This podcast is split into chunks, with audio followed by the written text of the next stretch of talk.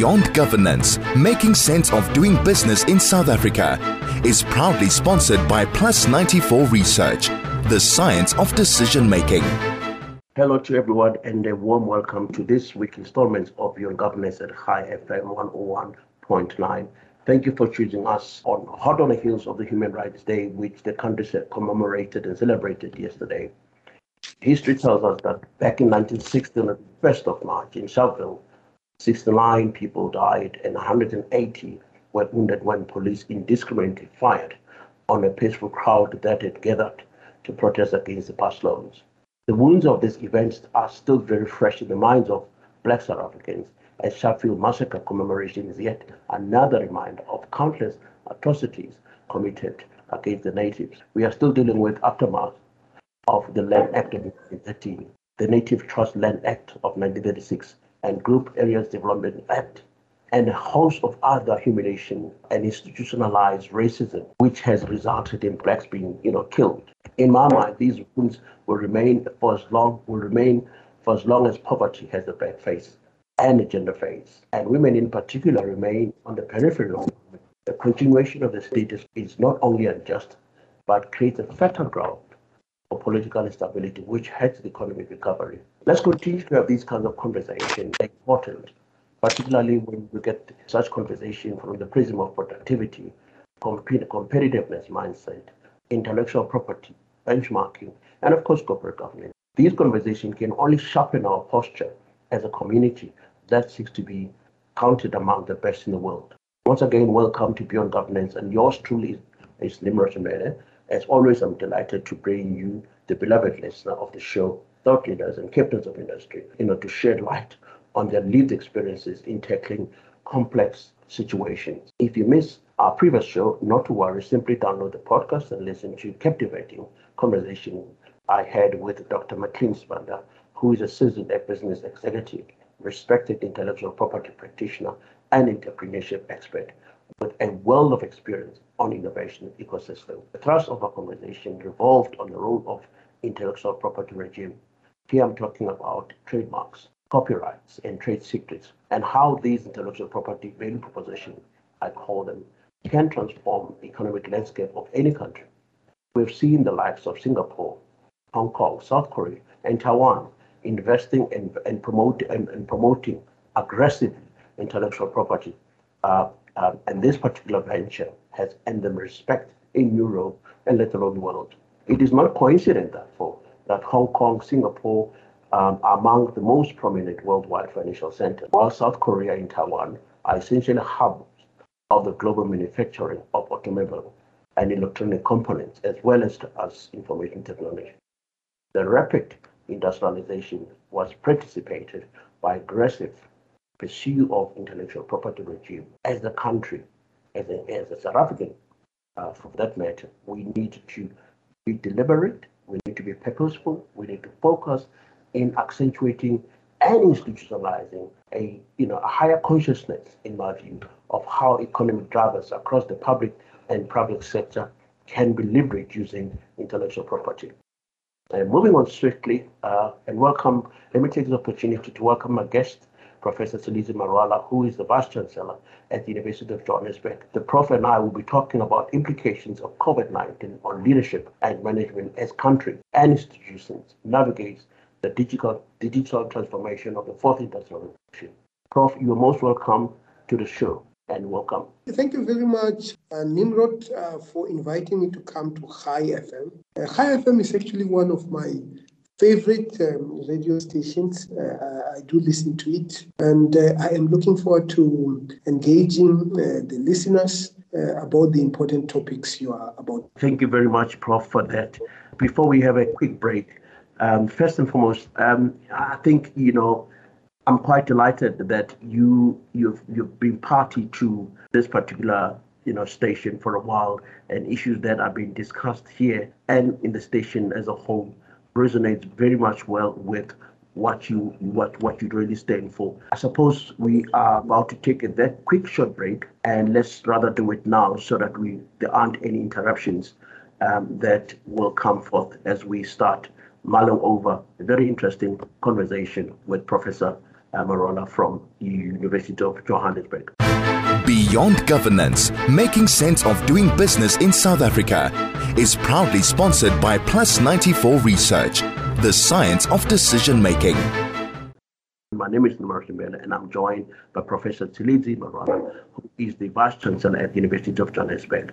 And key to our conversation is the implications of COVID-19 on leadership and management as countries and institutions navigate the digital transformation of the fourth industrial revolution. Prof, as we kick off, in a nutshell, who is Tshilidzi Marwala and what inspired you to become the academic, let alone being the Vice Chancellor of UJ? Tshilidzi Marwala is a gentleman who comes from Limpopo province. He was educated in United States and United Kingdom and began his academic career in the United Kingdom. I completed PhD in artificial intelligence at the University of Cambridge, and I was a postdoctoral fellow at Imperial College in London. So I'm passionate about artificial intelligence.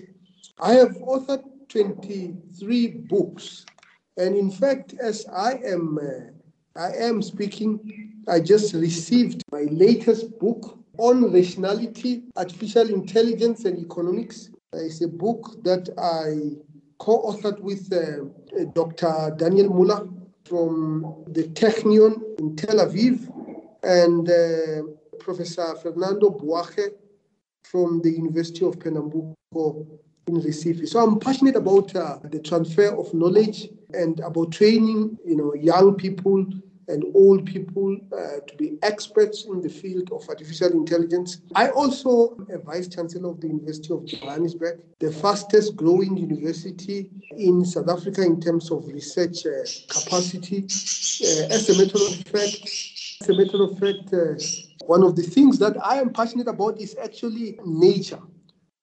I spent quite a great deal of time in my farm in Limpopo province. So I'm passionate about artificial intelligence, and I'm passionate about education, and I'm passionate about transferring education from the classroom to industry, to society, and to solve problems that matter to people.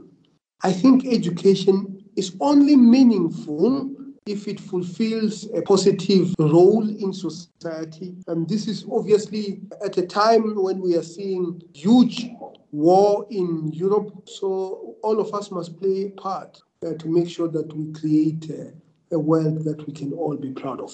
No, thank you very much for that insight, Prof. A very useful views that you shared with us. And once again, thank you very much.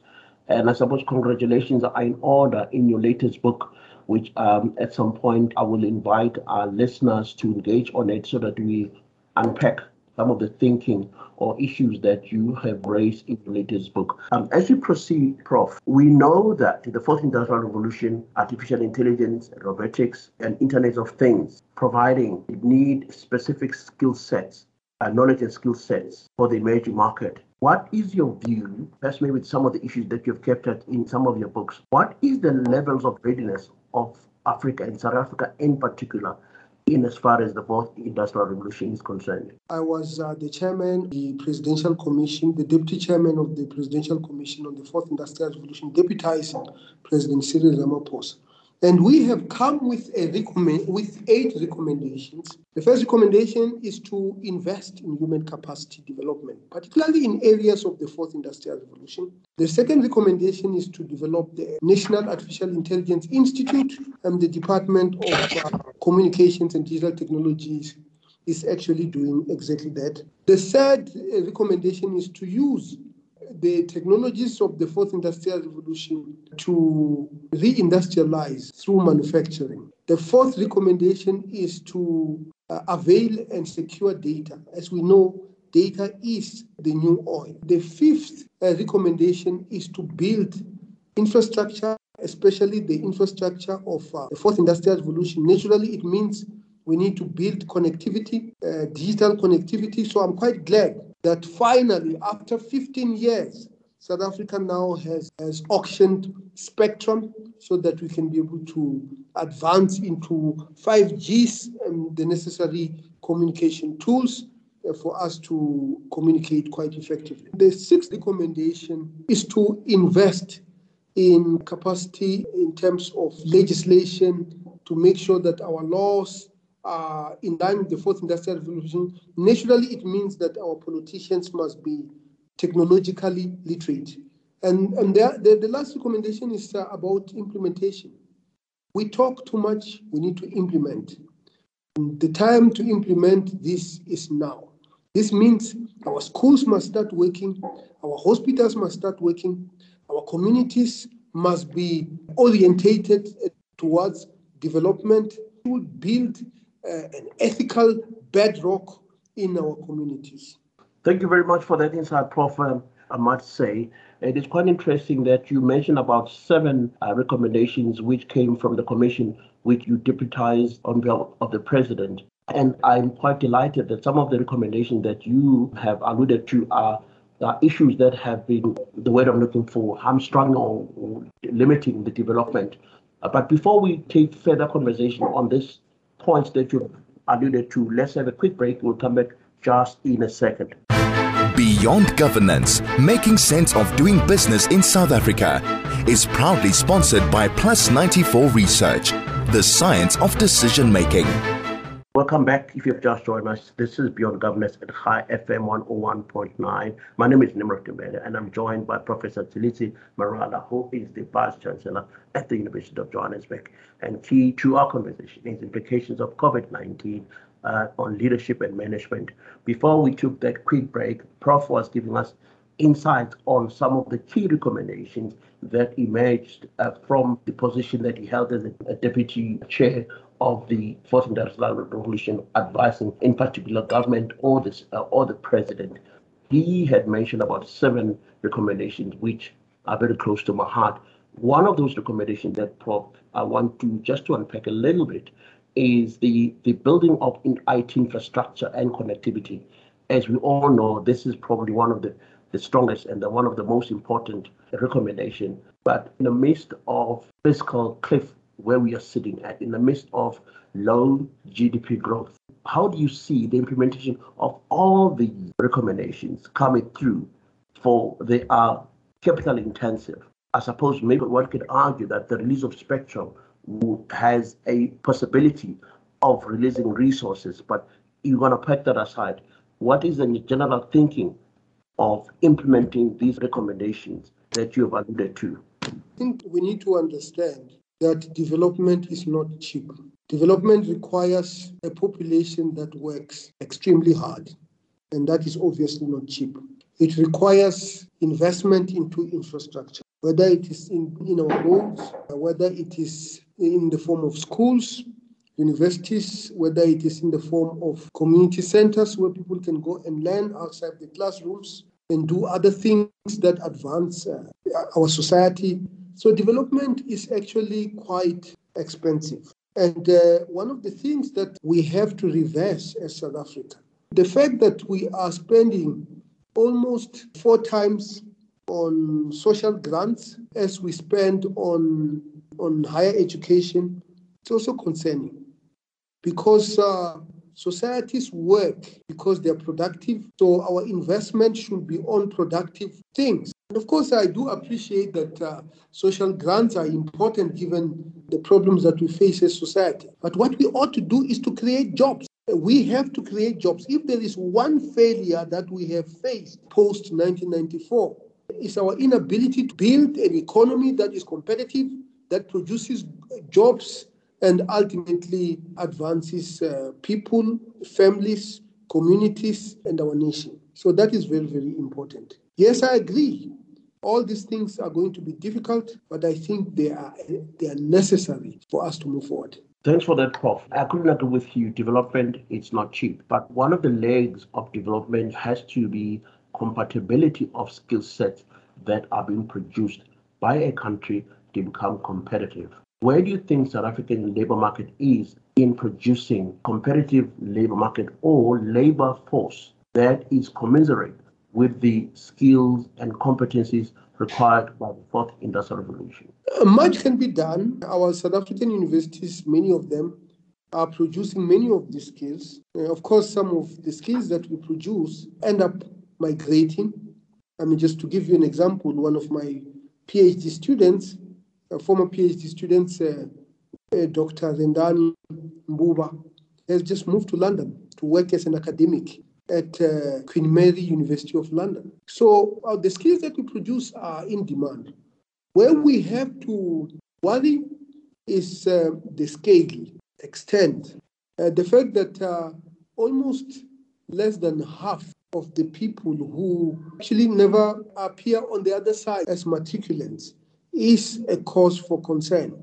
The fact that almost 40% of the students who come to universities never graduate is also a cause of concern. You know? So more can be done and more should be done to make sure that the skills that we produce are actually in line with the Fourth Industrial Revolution. One of the examples that we have put into place here at the University of Johannesburg is the introduction of artificial intelligence as a compulsory subject. It's a literacy course on artificial intelligence. It's compulsory for all the students who come and study at the University of Johannesburg. So things are being done. The question is, how do we scale them up so that they touch as many people as possible? You hit it on a nail, Prof, that there is a lot of work that has been done. The institutions of higher learning are responsive to the Fourth Industrial Revolution imperatives, if you like. However, the biggest challenge is scalability. If we could produce more graduates who are able to meet the job spec of the Fourth Industrial Revolution, we are likely to address high unemployment rate, particularly among graduates. We all know that the biggest crime, one could use the word crime loosely, is having substantial number of graduates lingering on the periphery of employability because some of them, they either did not have correct qualifications or there isn't enough being done in the market. So on the issue of scalability, as you sit in different platforms which advises government, and mindful that government's job is not to create jobs. Government core business is to facilitate or to have an enabling environment through which private sector organizations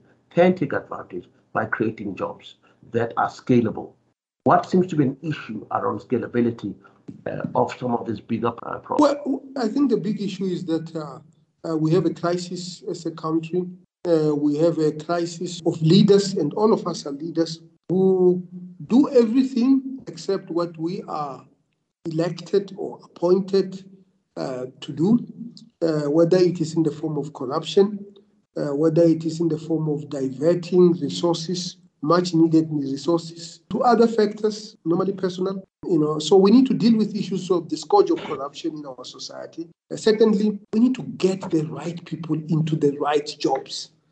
I wrote an article on the Daily Maverick where I was talking about the billing crisis in the city of Johannesburg and how its roots are basically the people who have been employed to do certain tasks, but they are not up to the job. We need to employ the right people to the right positions. We need to instill a growth and learning mindset, because we are living in a world which is rapidly changing.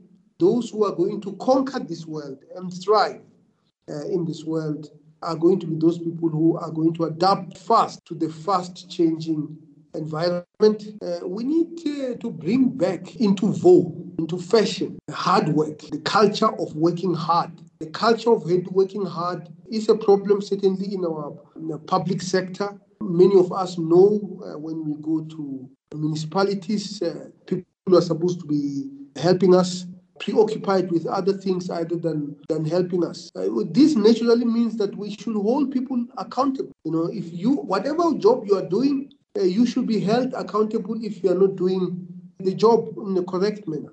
It also means that whenever we see underperformance, whether it is when we go and visit our government departments, we should be loud about it. Because if we are not loud about disapproving things that are not supposed to happen, then we reinforce them, and ultimately it becomes a culture that eats into our future. Thank you very much for that insight, Prof. But you know, we have spoken loud enough, we've shouted loud enough, and we've said the right things to the right people most of the time, and yet there is no traction, there is no follow-through, there is no proper assessment or comprehension of some of the issues. The AG report, Prof, has raised the issue that you're raising about, getting the right people to do a simple thing.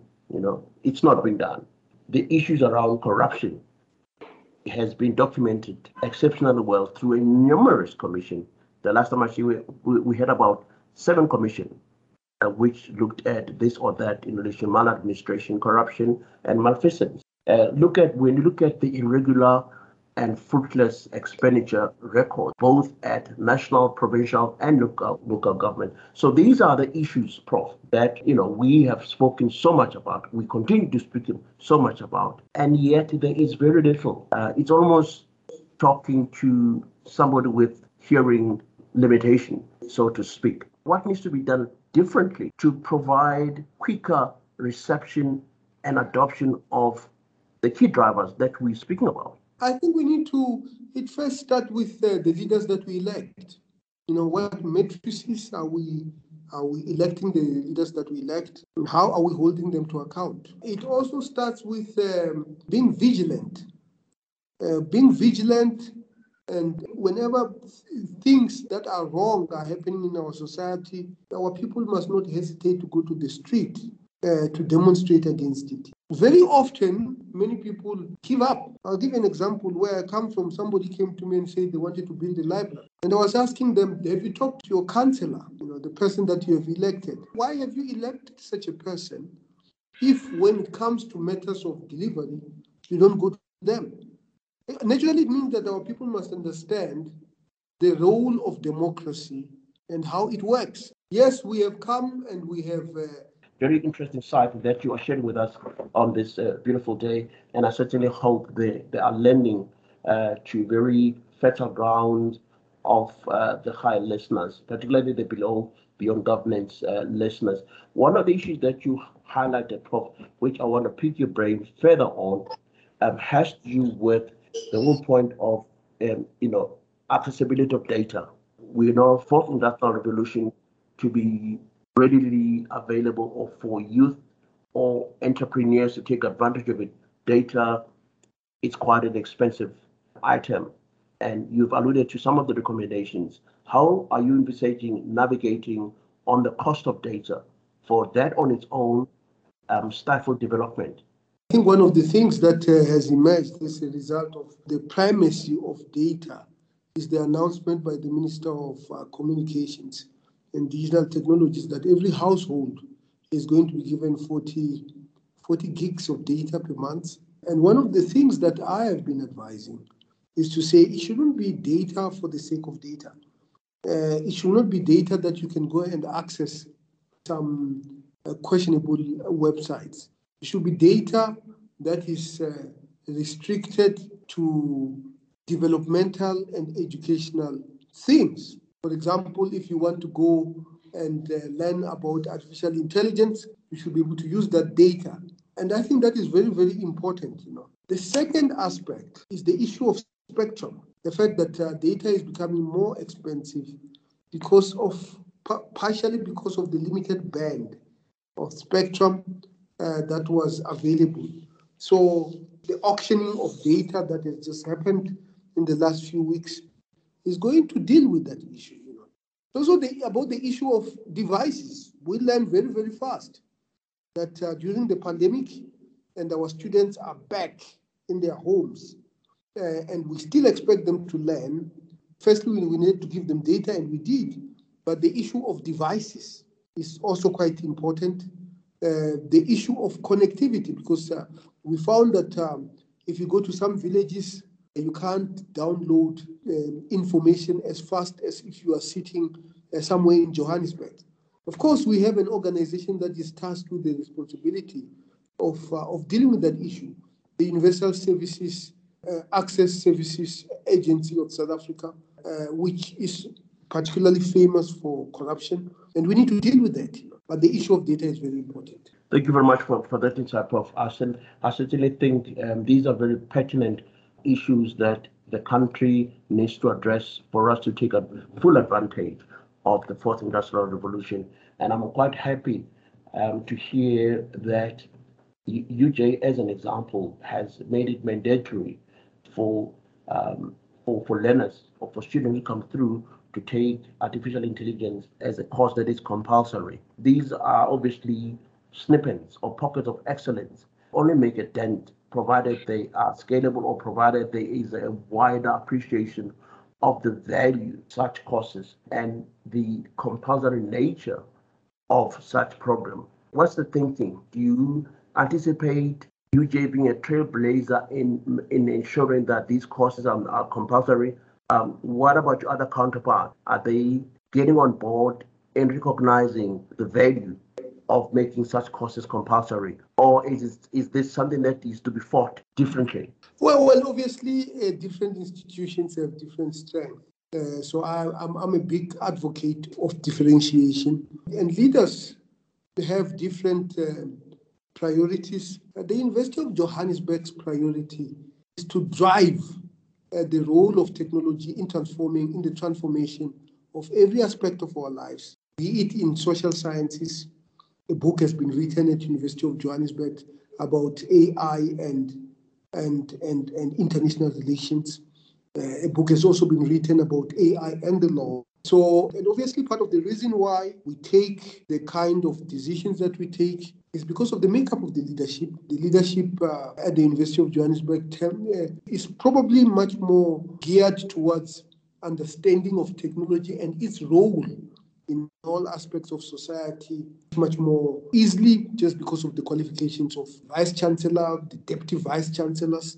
And I think we are open for business, and we collaborate with universities in South Africa, and we'll continue to collaborate with other universities so that they are up to where we are as an institution. Thank you very much for that insight, Prof. We're gravitating towards a short break just in a second. When we come back, I want us to go back to the issue of partnership. You have indicated that UJ has partnered with a host of universities, presumably in the country and in the continent, as it were. I want us to take us in your confidence on what has emerged from those partnerships with those institutions when you come back from this ad break. Beyond Governance, Making Sense of Doing Business in South Africa is proudly sponsored by Plus94 Research, the science of decision making. You are listening to Beyond Governance at Hi FM 101.9. My name is Nimrod Mbele, and I'm joined by Professor Tshilidzi Marwala, who is the Vice Chancellor at the University of Johannesburg. We're talking very interesting conversation with the Prof here regarding the implication of COVID on the leadership and management as universities, countries, corporations are navigating this particular space. It's now common cause that the fourth industrial revolution presents world of opportunities. However, each institution needs to be ready to take those advantage. Prof, before we took that quick break, you alluded to some of the partnerships as UJ have embarked on. Take us through some of the highlights of this partnership. Just for an example, you went to Mozambique, I think about a week ago when we had a chat, which I thought is one very useful Pan-Africanist approach in strengthening and consolidating Institute of Ahali. Can you take us through some of the highlights of these mega partnerships that you are building with the continent and abroad? We are absolutely very, very connected to the continent and the rest of the world. I was in Mozambique, and we are doing fantastic work there. I'm the advisor to the government of Namibia on the fourth industrial revolution, and we spent quite a great deal of time there. I chair the Africa Center of Excellence on Internet of Things in Rwanda. So we have a very healthy relationship with universities in Rwanda and universities in Ghana. And I was there a few years back. So we really are. In addition to that, we have a project called Africa by Bus, where we take our students to the rest of the African continent by bus. Last year, amidst COVID, we went to Mozambique. We took about 17 buses there so that our students can understand what is happening to the rest of the African continent. We have been to Mozambique, we have been to Namibia, we have been to Botswana, we have been to Zimbabwe, we have been to Zambia, and we're hoping to go to Kampala via Kigali. So again, that is another way of reaching out to universities in the rest of the African continent so that we can deal with problems. Then we have partnerships in Asia, China and India, for example, Pakistan, in the Middle East. I just talked about the book that I have co-authored with Daniel Muller from Israel. We have partnerships there. And then we have partnerships in the Americas. Basically, to tackle the problems of the global big problems, whether you call them sustainable development goals, it is not going to be done by individuals. It is going to be done by communities. And communities work together if they partner with one another. No, thank you very much. And I could not agree with you more.